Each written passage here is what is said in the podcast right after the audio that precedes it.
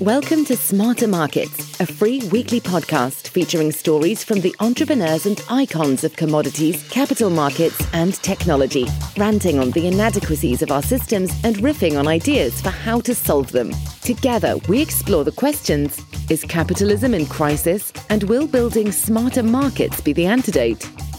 And now, here's your host, Erik Townsend. Welcome to the ninth episode of Smarter Markets, a weekly podcast that explores how financial markets could be redesigned and improved to better serve market participants and society as a whole. Smarter Markets is made possible by a grant from Abaxx Technologies. I'm your host, Erik Townsend. Several of you have told us that you particularly enjoy our Commodity Legend subseries of guests who are multi decade veterans of commodities markets. And it does seem to be a curious law of nature that commodities guys almost always have interesting war stories to tell from their careers. This week's guest is MBF Trading founder Mark Fisher. Mark has been an active participant in commodities markets for decades and began as an open outcry pit trader. We'll discuss Mark's career, including a war story or two, and then consider how markets could be improved to better serve market participants and society as a whole.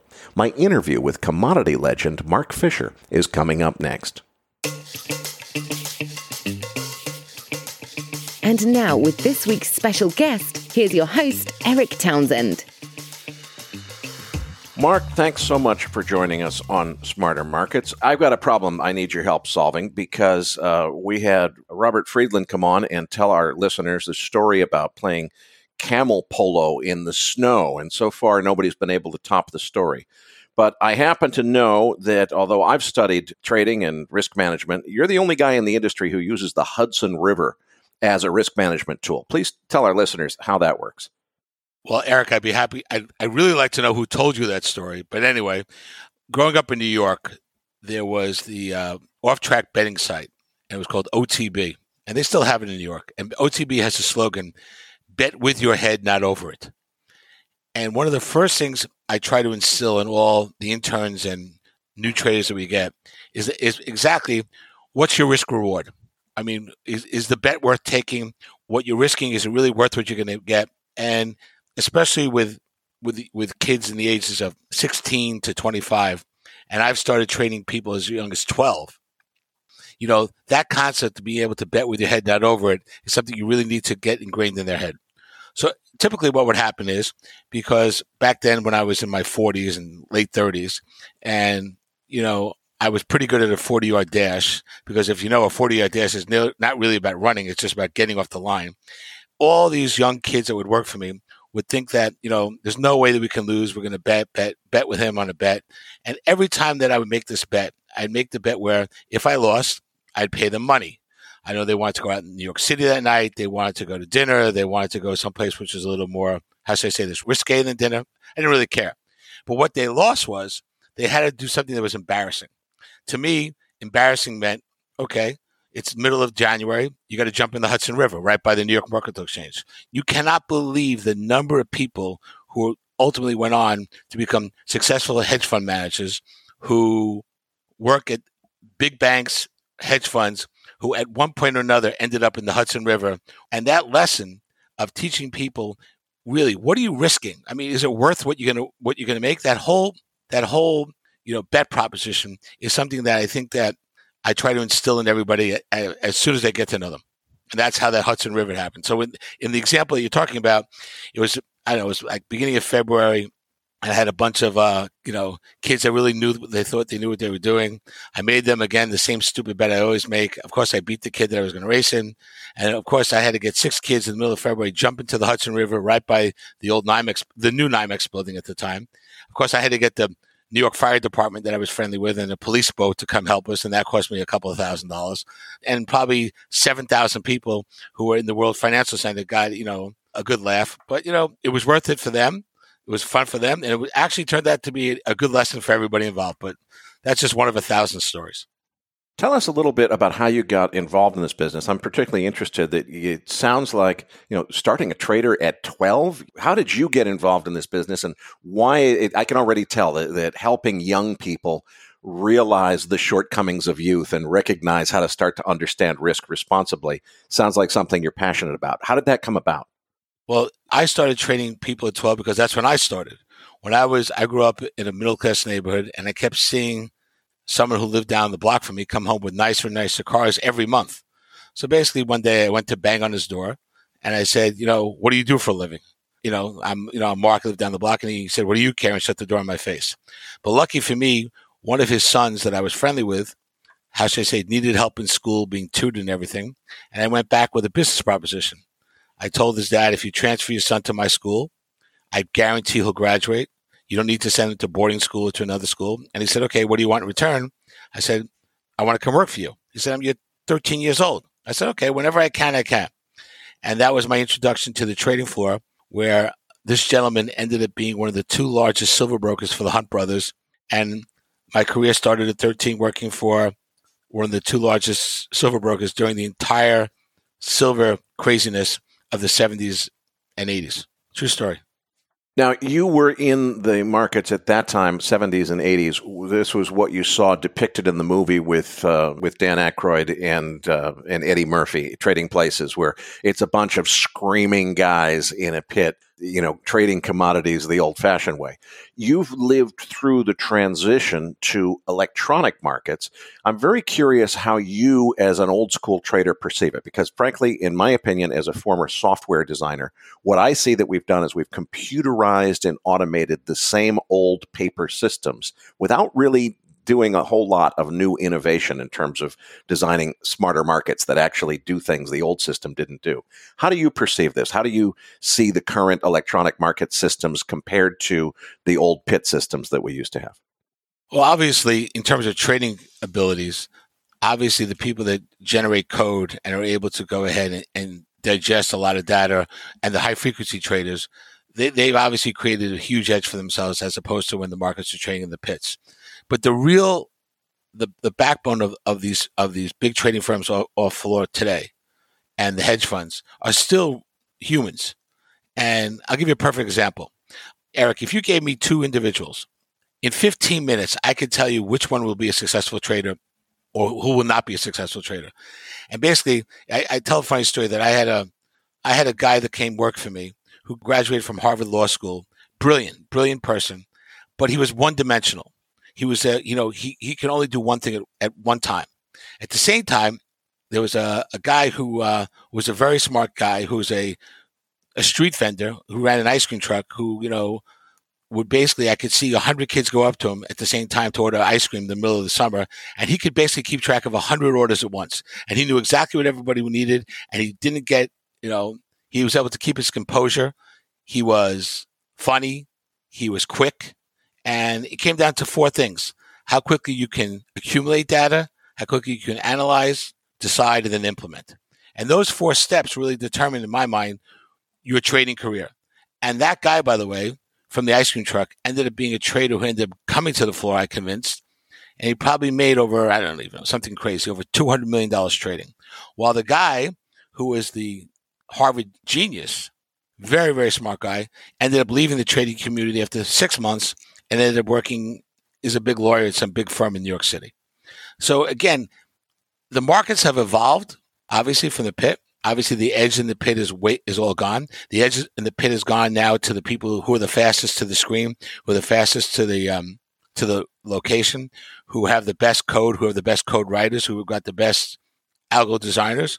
But there's still a tremendous opportunity for people who can manage risk, who can understand, who can multitask, and who can do those four steps collect information, decide, analyze, decide, and then implement. The better you are at it using risk reward, you know, determines whether or not you can have a career in trading. I want to talk about how we got to this point because I agree with you. What's happened is we've gotten to the point where the the people that are most talented with respect to coding and technology are the guys that have the edge. But it's not because they came and made the market a better place. It's because they're using computer technology to game the market and to create an edge for themselves against people who don't have that uh, advantage. Uh, I have not seen very much innovation in this industry in terms of using computer technology to make the market itself work better than it used to. What I see is automation of old paper systems and very little more than that. Uh, and, and I, frankly, you know, if you look at the purpose for which these markets are allowed to exist, it's not supposed to be a casino that allows high frequency traders to get rich. The idea of capital markets is supposed to be to facilitate the efficient formation of capital to support the expansion and growth of business and the creation of employment and prosperity for all of society. In the case of commodity markets, it's supposed to be to provide efficient price discovery so that we can run the economy on all the raw materials that are needed to do it. And you know what we get to is there's lots of ways I think to use software technology to make the markets more efficient at achieving those purposes for which they're allowed to exist. But instead, we use software technology to invent high frequency trading and latency arbitrage schemes and co-located servers that have tiny little sub millisecond advantages that are used to essentially just scrape money off the top without really providing any benefit to society it seems to me that the, the purpose of these exchanges, you know, in the old days, the exchange was like a utility, but these days, it seems that the exchanges are all for profit businesses and they seem to be beholden to their best customers, which are the guys that do the most transactions. And that's the guys like high frequency traders who have the least to do with the purpose for which the markets actually exist in the first place. Would you agree with that? And do you think that needs to change or do you think it's okay the way it is? Couple of things. I don't really know if I would call what the machine learning systems do gaming. I mean, I'm not really, I'm not, I don't agree with that 100%. But I, but you hit the nail on the head. When the exchange went from not for profit to for profit, which by you know, I'll, I'll plead guilty that I was involved in getting the New York Mercantile Exchange to do that. Okay, the utility function of the marketplace of of the exchanges disappeared because once you went ahead and flicked the switch to make these exchanges not utilities but for profit vehicles right? Now you have shareholders to answer to. And obviously, your largest customers, whoever they may be. And obviously, the largest customers are the HFTs and the co locators and um, the scrapers, as you call them. And so it's not that the marketplace has lost what it's supposed to be about, it's that the exchanges have a new master. Well, have you have had a new master, and that's you know the shareholders and you know and the bottom line. So how do you go ahead and make the markets you know, better for everybody. Okay. I mean, I have some views about that, but it's, it's, it's a much more complicated issue now when you have to answer to, to not just, first of all, the regulators, secondly, shareholders, and then really the market consumers or, you know, the beneficiaries markets really come last. You said you have some ideas about how to make the market better. Go ahead and, and, hit us with those. What can we do to improve these markets to make them better serve both market participants and society as a whole? See, I think that I would, I think that I would slow everything down a little bit. I think that I would slow everything down, you know, by a millisecond or two so that people could go ahead and so that the advantage of the HFTs would, would, would be less. I think that also when you look at a price on the screen, like right now I'm looking at, I don't know, January crude trading 46.13. It's not really trading 46.13 because there's a, there's, by the time it's on my screen, it's already delayed. Right. And people don't realize that what you see on the screen. So if people if market participants or hedgers just use the screen with your naked eye, you're not really seeing the real market, especially when it gets really busy. I also think that what should happen to the markets is that if I'm a buyer and I'm adding liquidity, then I basically should go ahead and not have to pay to trade because I'm adding value to the market. If I'm a market maker and I'm basically trading around that order, well, then I should be the person that has to pay more so I think that people that add liquidity should be should basically trade for free or or get paid, and the people that take liquidity or the market makers or the HFTs should pay the entire freight. So at least in that case, if I'm a if I'm a hedger or if I'm a farmer or if I'm a um, an oil company or or if I'm a um, an exporter and I'm adding liquidity to the market, I don't think those people should pay to, to trade. I think it all should fall on the people who are making the markets around them. Well, I certainly agree with that. And I mean, I'm on the, on the trading side of this. You know, I think that markets should exist to serve society by allowing the economy to work. And if guys like you and I are going to figure out how to make a buck on the side of that, it's fine. We provide extra liquidity. We help the market get better in the process. But the purpose of the market should be to facilitate commerce and to allow efficient price. You know, the reason to have the crude oil market is to allow people who need to buy crude oil and people who need to sell crude oil to do those things. Guys like you and me who, who speculate and buy paper contracts and settle them without taking delivery, we do add liquidity. We're, we're providing some benefit, but the market doesn't exist for us. It's just something that we can benefit from. That's it. But that's a tough question to answer because, you know, today everything is about to some degree about the bottom line. So what you're basically saying is it may be time to start a uh, not for profit market. Go back to have have have another exchange where how much it makes doesn't really matter. You know, maybe the, you know just like you said for social good and social welfare. But the way the markets are constructed right now, it's all about speed, like you said. It's all about edge. It's all about you know reacting, and I think that's a tough sell for the mandate to revert back to what it was, you know, 30 years ago before these exchanges were for profit. I'd like to run some ideas that I have past you for how I think we could make these markets serve the, the marketplace better. But but first, to set this up, I, I want to make sure that we explain some concepts to our listeners. So let's go through a hypothetical scenario. Suppose that you are a hardworking farmer and you go into the futures market to hedge your current crop. Eh, let's say you're a soybean farmer, you're going to sell soybean futures when the price is right, when it's profitable, effectively locking in that price for your crop. So even if the price goes down between then and when you ultimately sell your crop, you're going to be okay. You you have essentially protected your profits so that you know you're going to be able to be a responsible businessman, pay your employees, meet your payroll, and uh, go to bed at night knowing that you're a responsible guy. Now, suppose that meanwhile, I'm a, a complete cowboy, reckless psychopath who is going to go into the, the market using the same broker that you use. I'm going to go in and I'm going to be uh, writing naked calls on VIX futures. That's one of the strategies that uh, you know these guys that are target store managers have left their target store job to go and do, and it works beautifully until the day that it doesn't, and then you blows up spectacularly if I do that, I don't think it's any surprise to most of our listeners that I could blow up my whole account and lose all my money by trading in in reckless ways like that. What I don't think a lot of people, and, and frankly, you know, as a Series 3 futures trader, this is not on the test. I don't think a lot of professionals know this. If I blow up my account, if I really screw it up really badly, I can blow up your account. The hardworking farmer can lose his money because another guy who's a client of the same futures broker does something reckless and stupid. Explain how that's possible, Mark, because I don't think a lot of people understand it. Okay, I'll explain that and then I'll even go one step further. So, what ends up happening is when a customer trades, his money is deposited into a customer segregated pool at an FCM, a futures commission merchant. So, if the pool of money that's in that futures commission merchant Okay. For one reason or another, just like you said, a customer blows out. And if the customers, let's assume the customers in total have a, you know, have $2,000, $200,000, $200 million. It doesn't matter the number. And if a customer blows out and if the FCM does not have enough capital of itself to backstop what the customer lost, ultimately what ends up happening is it becomes an issue who eats that loss? Is that loss an issue of the clearing firms that make up the, you know, that, that all participate in the guarantee fund of the exchange? Or does it fall to the customer?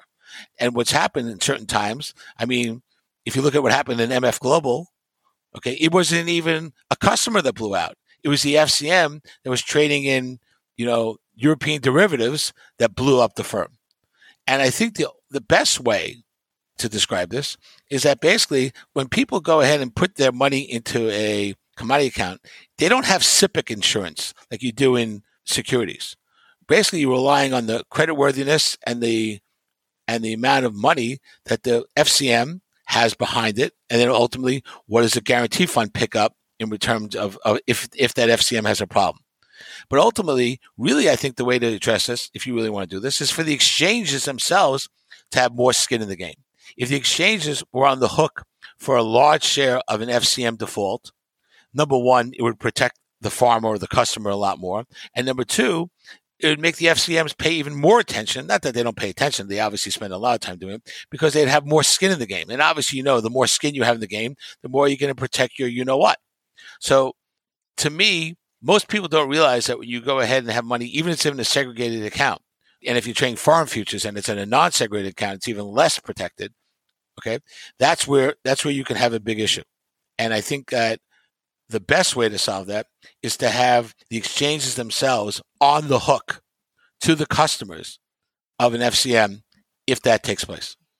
Let me run an alternative by you because I, I, think that I certainly agree that, that having the exchanges take more responsibility makes sense. But these exchanges were designed back, you know, when you had the trading places scenario with a bunch of guys in a room and little paper tickets. You didn't have computer technology. Now, you've already described how people have brought computer technology into these markets for the purpose of creating machine learning trading systems and so forth. So they're making a buck by having that edge.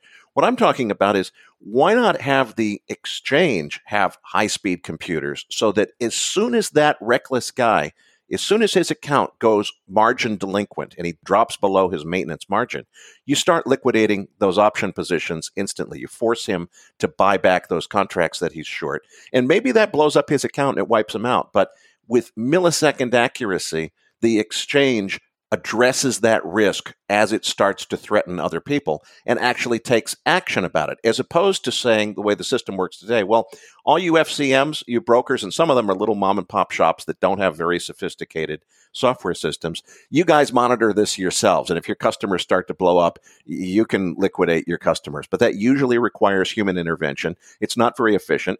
And we've seen through actual experience that it doesn't always work. You get to situations where before the FCM even figures out that they've got a customer blowing up, the guy's already $50 million, uh, you know, negative equity in his account. The exchange could have liquidated those positions automatically as soon as the account went margin deficient if the exchanges were designed completely differently than they are today. Is the kind of change that I've just described – is that what we need to get to, or are there maybe you know negative aspects of that that I haven't thought of? Well, the negative aspect of that is that under the current CFTC guidelines, a customer has must be given a certain amount of time to meet a margin requirement, a margin call. So if if Mark Fisher goes and you know has a margin call and I can't meet it within the time that my FCM tells me, yeah, then I should get liquidated. But on the other hand, the way the law is written right now, I have some amount of time to meet that margin call. So the system, the way the rules are set up now, because I can have, you know, I have to the next business day or, or whatever to meet a margin call, or they can liquidate me, you know, if, if I know I can't meet it right away, you know, it's, it's much harder to put into practice what you just said because of the fact that a margin call can be met and that could take a couple of hours, could take up to the next morning and, and, and to satisfy a call. So it's not that easy. You know, it, it, it's much hard. It's a much more difficult discussion than what you just laid out, I think.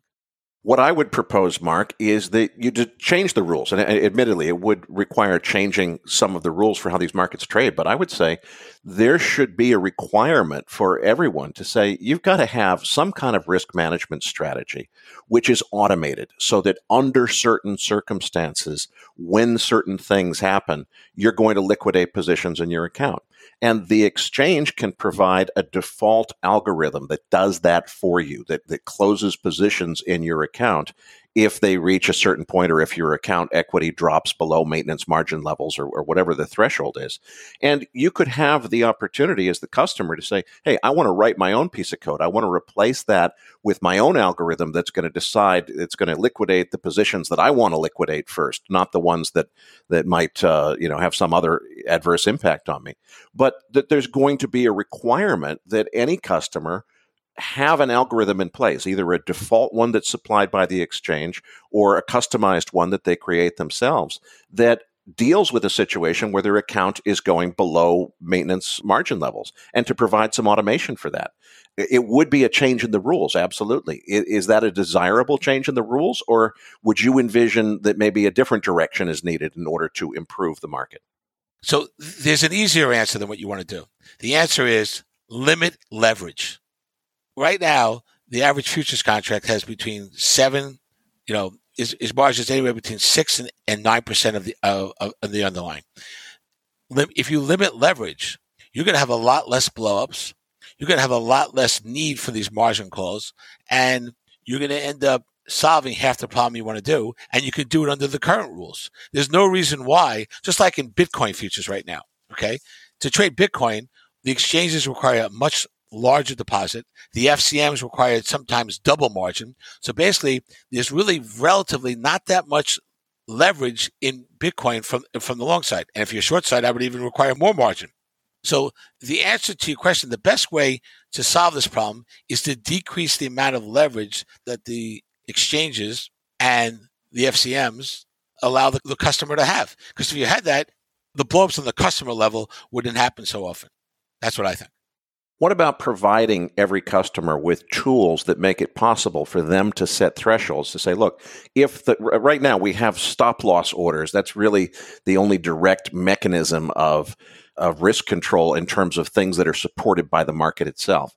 What if you had the ability for anybody to have uh, their own piece of software, their own piece of code activated as a risk management algorithm that says if there's a trigger event, say margin dropping below a threshold, or a certain increase in liquidity, that it triggers a piece of code that the customer can either write themselves or use a default version provided by the exchange that either reduces their risk or takes other action to to hedge against a market event. Well, I know certain FCMs have, have in place that if you want to, they'll say if my account drops to a certain level, just liquidate all at the market. But on the other hand, this software, most people won't understand it. Most people will, will, then blame it if something negative happens to their account. It's it's a much difficult, much more difficult fix than what you say. I think really what ends up happening is a customer who's trading has to have less leverage in their accounts. And by having less leverage, you have less blowups. Think about do you really hear of any stock stock accounts blowing up? No, because it's 50%, 50% margin. Yes, you can have a crash and you can have some issues, right? But you don't even, even in the options world in stocks, you don't really have the, you've never heard stories like you heard like a couple years ago when we had nat gas go up and, and there was a big problem because people were short nat gas options or when people are short, you know, VIX futures and the whole, you know, VIX options and the whole thing blows up. I think the real, it's a simple answer. Decrease the amount of leverage and increase the amount of margins and 75% of the problem of potential trading blowups will go away. That's what I think. What else do you see in terms of problems in the market that need to be addressed where we might be looking for ways to design smarter markets? Well, for instance, you know, all the position limits that the exchanges and have said uh, don't seem to make much sense to me. If I have, let's say you and I were trading our own accounts and we were set, you know, and we shared the same office. In the last three days of trading, we could, you know, we each be able to have X amount of position limits. Let's say, I don't know, whatever, the, if it's uh, nat gas, we could each have a thousand lots each of a thousand lots. And let's say you had a million dollars in your account and I had a million dollars in my account, right? On the other hand, a trading firm that employs 50 people trading under one ownership structure could only have a thousand lots, while 10 independent traders with much less capital can have 10 times the amount. You know, that's to me, that makes no sense. The second thing that I think has to be improved upon is, you know, the whole issue of speed being the ultimate decider of these, you know, who makes trades has to go ahead and um, be taken care of. I think that to some degree, the way you do that is there's a throttle mechanism that the exchanges can place. It's sort of like the circuit breakers that they put in when the market gets really crazy. Why not have the market throttle to some degree to make it, I think, more transparent to the average person who doesn't have the HFT capabilities, who doesn't have the colocation, who doesn't have, you know, who can make sure he gets the same chance getting filled at a price as as the uh, the more sophisticated money has right now. What other tools, if you were going to provide beyond the simple functions that exist today in these systems, if you wanted to provide everybody to level the playing field in the way you're describing, uh, what else would you give them in terms of tools to, you know, give them a fair chance against the very sophisticated traders that we have today? The problem is that any tools that you give them, the, more sophisticated traders are going to out are going to out tool you. You know, you can only deal with what, what the knowns are. The knowns are speed. The nodes are, um, you know, co-location. But in every market, in every business, people, you know, figure out edges because of their, you know, how much money they throw at the market, how much money, how much manpower they throw at it. And that's why you see like firms like Facebook and, and the big and the FANG stocks take over, you know, half the world because they have just the economies of scale and, and, and have the mass capital. So the, the other things that I would, I would do for the individual trader, okay, is I would create a market maybe where the only people that can trade in that market are individual traders. Right now, that may be a situation where you know the market may be less liquid, but you know that the only competition in that market, right, are people like yourself. And by that way, you're leveling the playing field because you know the person you're trading against is a, let's say, a retail trader. He's not an HFT or he's not a, um, as sophisticated. That you know that to some degree that that may or may not work. I'm not really sure, but it's it, everything you describe me here is is what everyone's frustrated about with the market, but the solutions are not as obvious to me. At least not to me. Mark, I want to move on to another subject, which I think is, to my thinking, a place where we really need improvement, which is, is you get into a lot of things that are traded in the over the counter market today. In commodity futures, there are some things that are traded on the screen, as, as people call it, on the exchange. But frankly, a lot of deals really get done by you have to know somebody. So if I want to buy a thousand contracts of crude oil for immediate delivery, I can do that on the screen. But if I want to, to do what is actually a more realistic commercial transaction of buying a thousand crude oil contracts for delivery a year and a half from now, you got to know somebody because there's no liquidity in the market. And if you don't know the right person, you might not get the right deal. They might try to take advantage of you. They can smell it coming if you if you're not experienced and you're not really in in, in the market. They'll try to exploit you. Is there a way that we could improve the market to make those things better? It's funny you say that because I've been pounding the table for the last couple of years that the marketplace needs what I call anonymous RFQ or what I call can't see, can't trade. What that means is, Erik, you need to buy a thousand heating oil contracts a year and a half out because you want to hedge. Uh, you want to, you're a hedger for I don't know an airline or whatever it may be. And right now, your alternatives are go to the screen and try to you know buy them on the screen. Good luck doing that in a liquid market.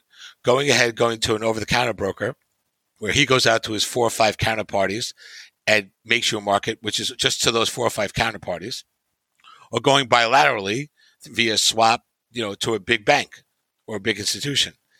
All those three don't really get you the best market. The best market would be if if uh, Erik could go ahead, put a request for quote in that everybody in the entire marketplace who has the capability to trade the size of the order. So, for instance, if you put an order in for a thousand DEES 22 heating oil, anyone with a VAR requirement and the margin capability who can trade a thousand DEES 22 can respond to your RFQ. And you then would go ahead and create a market where the entire marketplace could see the order. You're the initiator of it. The market would come in and if you if if there was a bid or an offer that was good enough, you'd hit it. It'd be completely anonymous. You wouldn't be exposed to just five people. You'd be exposed to everybody. And at the same time, what would happen by doing this order? You'd it'd still be you know put it in as a block trade. So the only people that would know that you actually the order took place, that there was an execution for five minutes or whatever it may be, would be the buyer and seller. And this way, the problem with doing what I just said is that basically you're you're opening up the central limit order book of all these exchanges to block trades. And nobody really has done that at this point. Nobody wants to open up the crude oil market so that you know you're you're opening up the entire market to everybody. Yes, there's a there's an RFQ market now on the exchanges. That's most of it's directed so that I can go ahead and you know basically get a quote from my five most reliable dealers. But what happens if I'm I don't know if I'm a bunch of people that have a you know a big backing and I'm sitting in Baltimore, Maryland, where I know there is a group, and I want to go ahead and compete for Delta Airlines or American Airlines or anyone's or you know Mexico's hedge business, I have no in, I have no idea.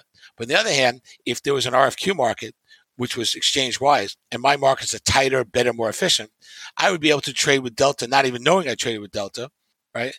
And the marketplace would be tighter, more efficient, and you know seamless the the pushback of doing this, if, if the marketplace would embrace this, is that you'd put 85% of the over the counter brokers out of business because what would you need an over the counter broker for? You'd be able to input your own trades you know, on the screen and you'd have your audience of who could respond would be 50 times as much as what it could be now. And basically what would happen to the over the counter market, at least in futures, is what happened to the trading floor in the pit when the market went electronic. It'd be become a, a dinosaur within a couple of years. Help me understand why the, the current system doesn't seem to be used. Because in the CME Direct platform that we have today, there is a create RFQ function. So if you want to say, hey, somebody make me a market, I, I you know, I want to buy a thousand DEES 22 heat. There's a way to do that, but it seems like nobody pays attention to it. And if you want to get that quote, the only way it really works in the real world is you got to call somebody who who will make that market. Why doesn't that system of creating an RFQ in CME Direct ever get used? Because I think that's well, first of all, it's CME Direct, so most most uh, front end systems don't have the access to those to those RFQs. I don't believe, and I also think that you, would have to do it through the TTs, the CQGs of the world to go ahead and, and create this. You know, especially with CQG, because I know they they've been looking to do this with us for a long time right?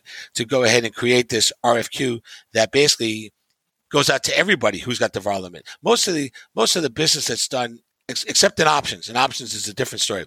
But in futures, right, is directed RFQ business, and I think to some degree, right, because people don't have access to the RFQ function on CME Direct or on ICE, whatever they use, right? It's not used. I think this would have to be more of a front end development where basically FCMs would tie into CQG, TT, whoever else they want to use, right?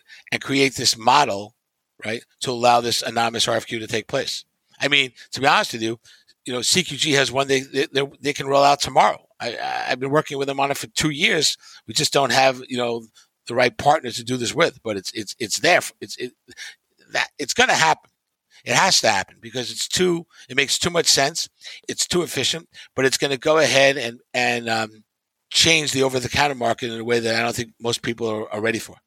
Well, it seems to me that there's something fundamentally wrong with the design of this market because the way it works today, as you say, you know, you, you call the broker, you find the guy that can do that block trade, and then you book the block trade in the system. So the exchange is processing the trade if you book it with Clearport. But wait a minute. Why does it ever make sense for you to go buy a thousand DEES 22 heat futures without giving everybody in the market the chance to see what price that's about to happen at and offer you a better price. That's exactly what I'm saying. I mean, there's an argument making that if you can't trade to the size of the order, then you shouldn't be able to see the order. So, like for instance, if you're a 50 lot trader and the order is for a thousand lots, you know there could be some noise around that. So maybe you know it would be limited by the initiator, by the RFQ initiator, say, I only want this order shown to everyone who could trade my size or who could trade half the size of the order. But again, you're 100% right. Why shouldn't that order be open to everyone that can trade the size and not just to the five most favored nation clients of the broker or whatever the case may be? And the market's eventually going to go to this anonymous RFQ system. It, it has to. You know, they do this in equities in Europe to some degree. And I think that you know, all these dark pools that, you know, to some degree are trying to accomplish this in equities, but not really the right way because you don't control the order once the order gets in. But here, the initiator goes ahead and is adding liquidity, is looking for the marketplace. And again, I think that these, the initiator, if it was you, if you were looking for the market for the thousand these 22 heating oil and you hit a bid or you took an offer, you shouldn't have to pay anything. The other side should have to pay everything. You should be able to trade basically for free because you're the one that's actually, you know, hitting a bid or taking an offer. You're the one that's usually the more unsophisticated counterparty, and you're the one that's adding to liquidity and adding to what the primary function of the marketplace is supposed to be about to begin with. Now, I would imagine that if there's a, a, an OTC broker listening to this podcast saying, hey, wait a minute, if you do what you're describing, Mark, what you're going to do is you're going to put the OTC brokers out of business. And that means you're going to lose the skill and talent that they bring to the table. They have a network of guys, they know who to call, they, they can make deals happen. They, uh, I'm sure, at least according to them, they're providing value that you're going to be forcing out of business that is going to cause as they would see it, something to be lost there. Do they have a legitimate argument that something is being lost?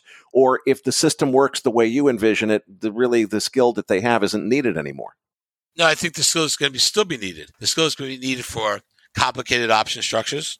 I think there'll be still a lot of customers that will want the broker himself to initiate these RFQs for them or to respond because they don't have the expertise in how to respond to them. I think you're going to have a lot of people stream orders against it. I think the market's going to evolve in a healthy way, just like it was healthy for the market to evolve from the pit to electronic trading.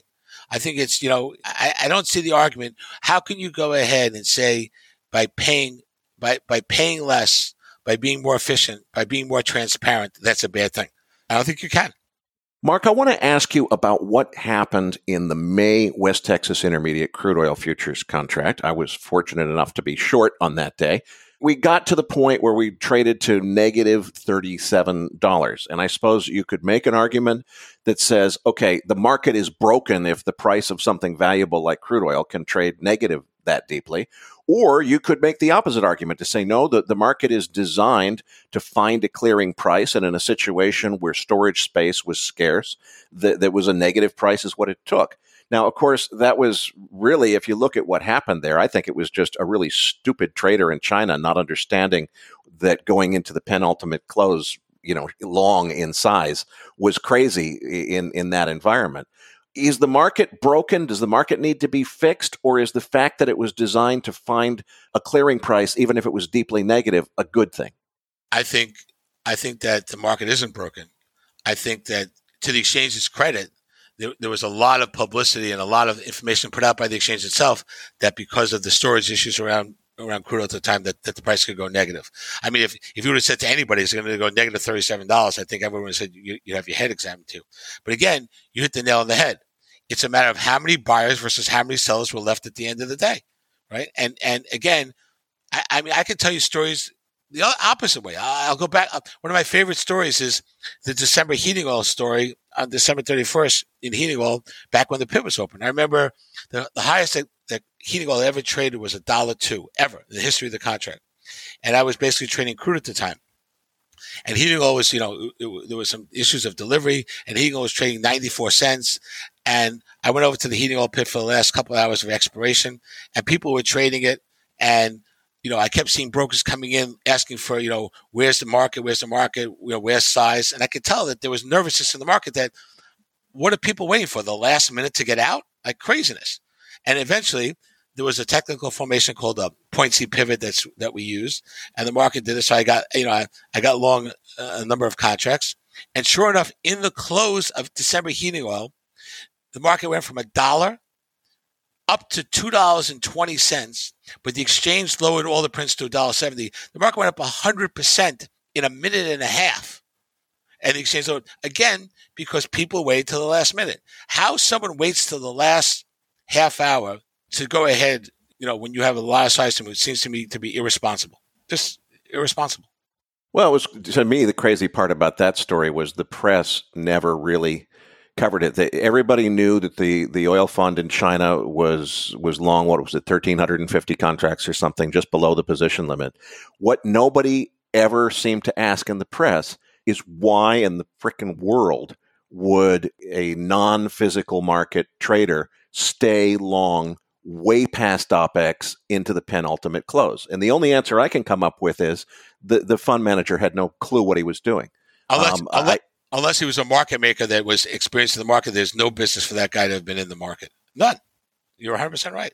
I mean, I have, I remember I have in my office, my other office down the hallway here, I still have the trading card of sugar back in the 90s when on in January, which was not, which is not an active month, where the opposite happened again, where January, where sugar was trading three cents and it was the last hour, half hour of the day.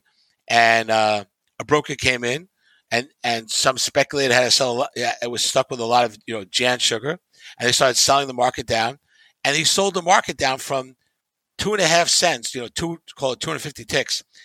You know, I bought stuff. I we bought stuff at one tick, not one penny, one tick from him. It didn't go negative. We bought it one tick, and I said to myself, you know, I'm not going to have a delivery issue here. If worst comes to worst, it's just sugar. I'll figure out how to get a truck there. And the bag had to be worth more than the one tick. You know, eventually the market rallied 100 points, so we got out. But these things, history seems to repeat itself over and over again, where the same mistakes seem to be made by people that have no business being in a market that close to expiration. Well, in that particular case, uh, you know, the, the exchange, I think, does do a pretty good job of explaining that after OPEX day, the reason position limits go into effect is really the market is for physical delivery traders at that point. And uh, they give guidelines, they tell people when to get out. That guy was running a long only, basically, you know, speculate on the price of oil mutual fund in China. And I think he just didn't get it. I think he, he waited till the last day because it was the last day and he had no idea that you're supposed to get out of those long positions on OPEX day, if not sooner. And um, I, I, don't know how you fix that. I mean, the, the, guy just didn't do what he was supposed to do. You know, the, the, there were a lot of issues with different firms that, that couldn't handle negative pricing, you know, that their screens didn't print negative pricing.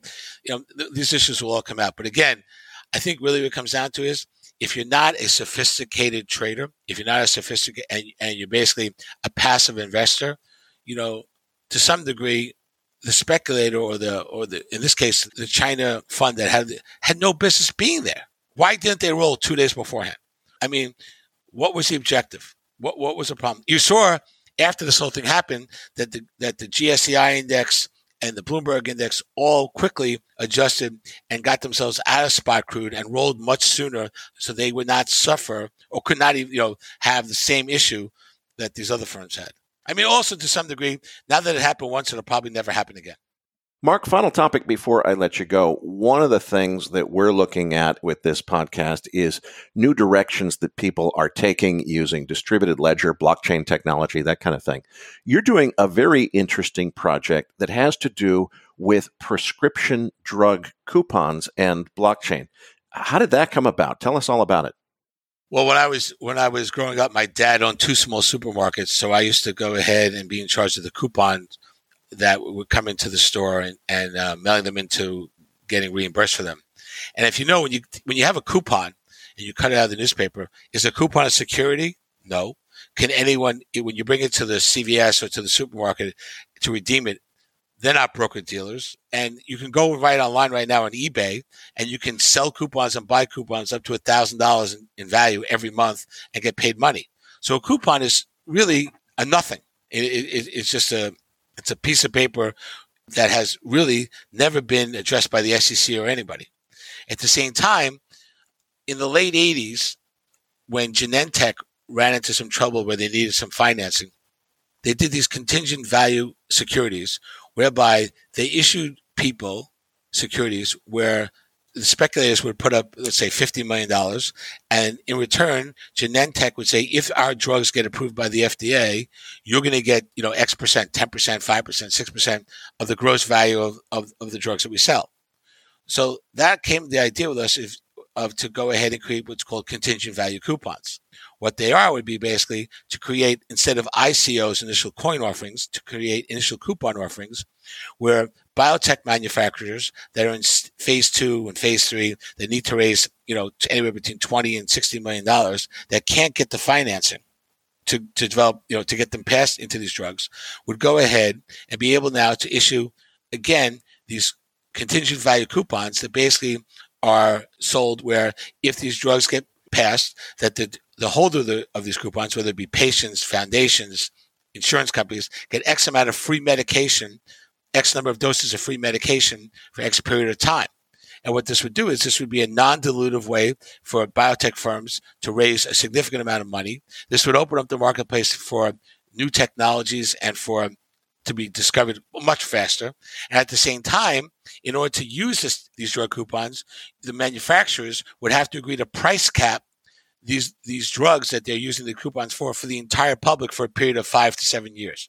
So basically, not just the coupon owners would get you know free medication, but everybody who's in that space would benefit because the manufacturer would go would have a guaranteed cap on what he could charge for the drug as part of the contractual obligation of creating this drug coupon.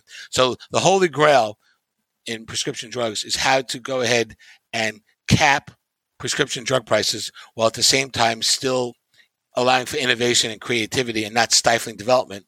And I think this concept of contingent value coupons solves it. And by using blockchain to keep track of these coupons and the decrement and who owns them and what type of alternative uh, exchange is um, holds these coupons, and then how do they deliver it to the pharmacies and to the PBMs of the world. This is uh, really going to be a way for us to develop and create uh, incentives to, cre- to develop many more blockbuster drugs in a much more efficient way, in a way that will will limit the amount of um, of uh, hoarding and, and, and pricing that goes on right now. Think about it, Erik. If if you go to a hospital, okay, and a teaching hospital wants to compete for Mark Fisher's talents, a teaching hospital doesn't have forty million dollars. There's no way that a Mark Fisher is going to go work for a teaching hospital as opposed to big pharma or to a speculative pharma who has the money.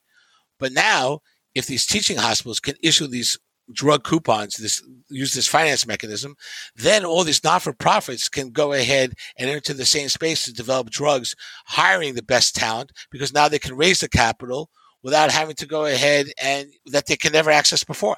So I think this is a win-win for you know whether you're a Republican, whether you're a Democrat, whether you're a Martian, whether you're an alien.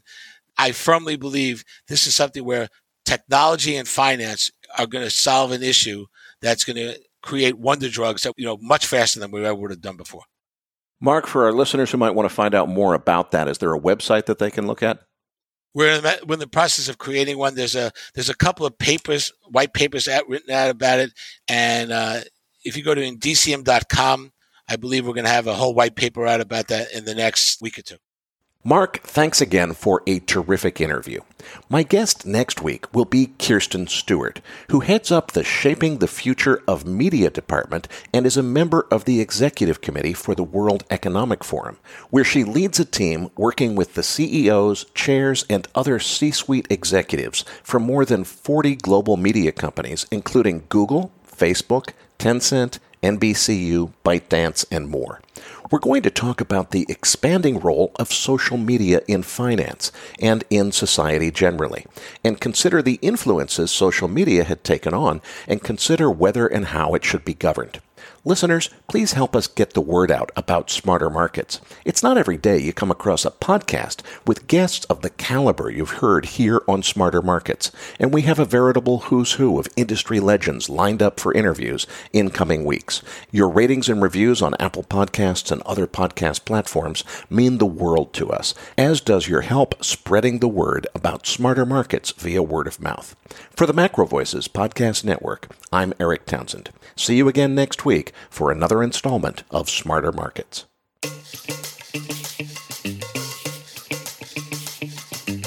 That concludes this week's episode of Smarter Markets. For free episode transcripts, visit smartermarketspod.com. Smarter Markets is 100% listener driven, so please help more people discover the podcast by leaving a review on Apple Podcast or your favorite podcast platform. Smarter Markets is presented for informational and entertainment purposes only. The information presented on Smarter Markets should not be construed as investment advice. Always consult a licensed investment professional before making investment decisions. The views and opinions expressed on Smarter Markets are those of the participants and do not necessarily reflect those of the show's hosts or sponsors. Smarter Markets, its producers, sponsors, and hosts, Erik Townsend and Abaxx Technologies, shall not be liable for losses resulting from investment decisions based on information or viewpoints presented on Smarter Markets.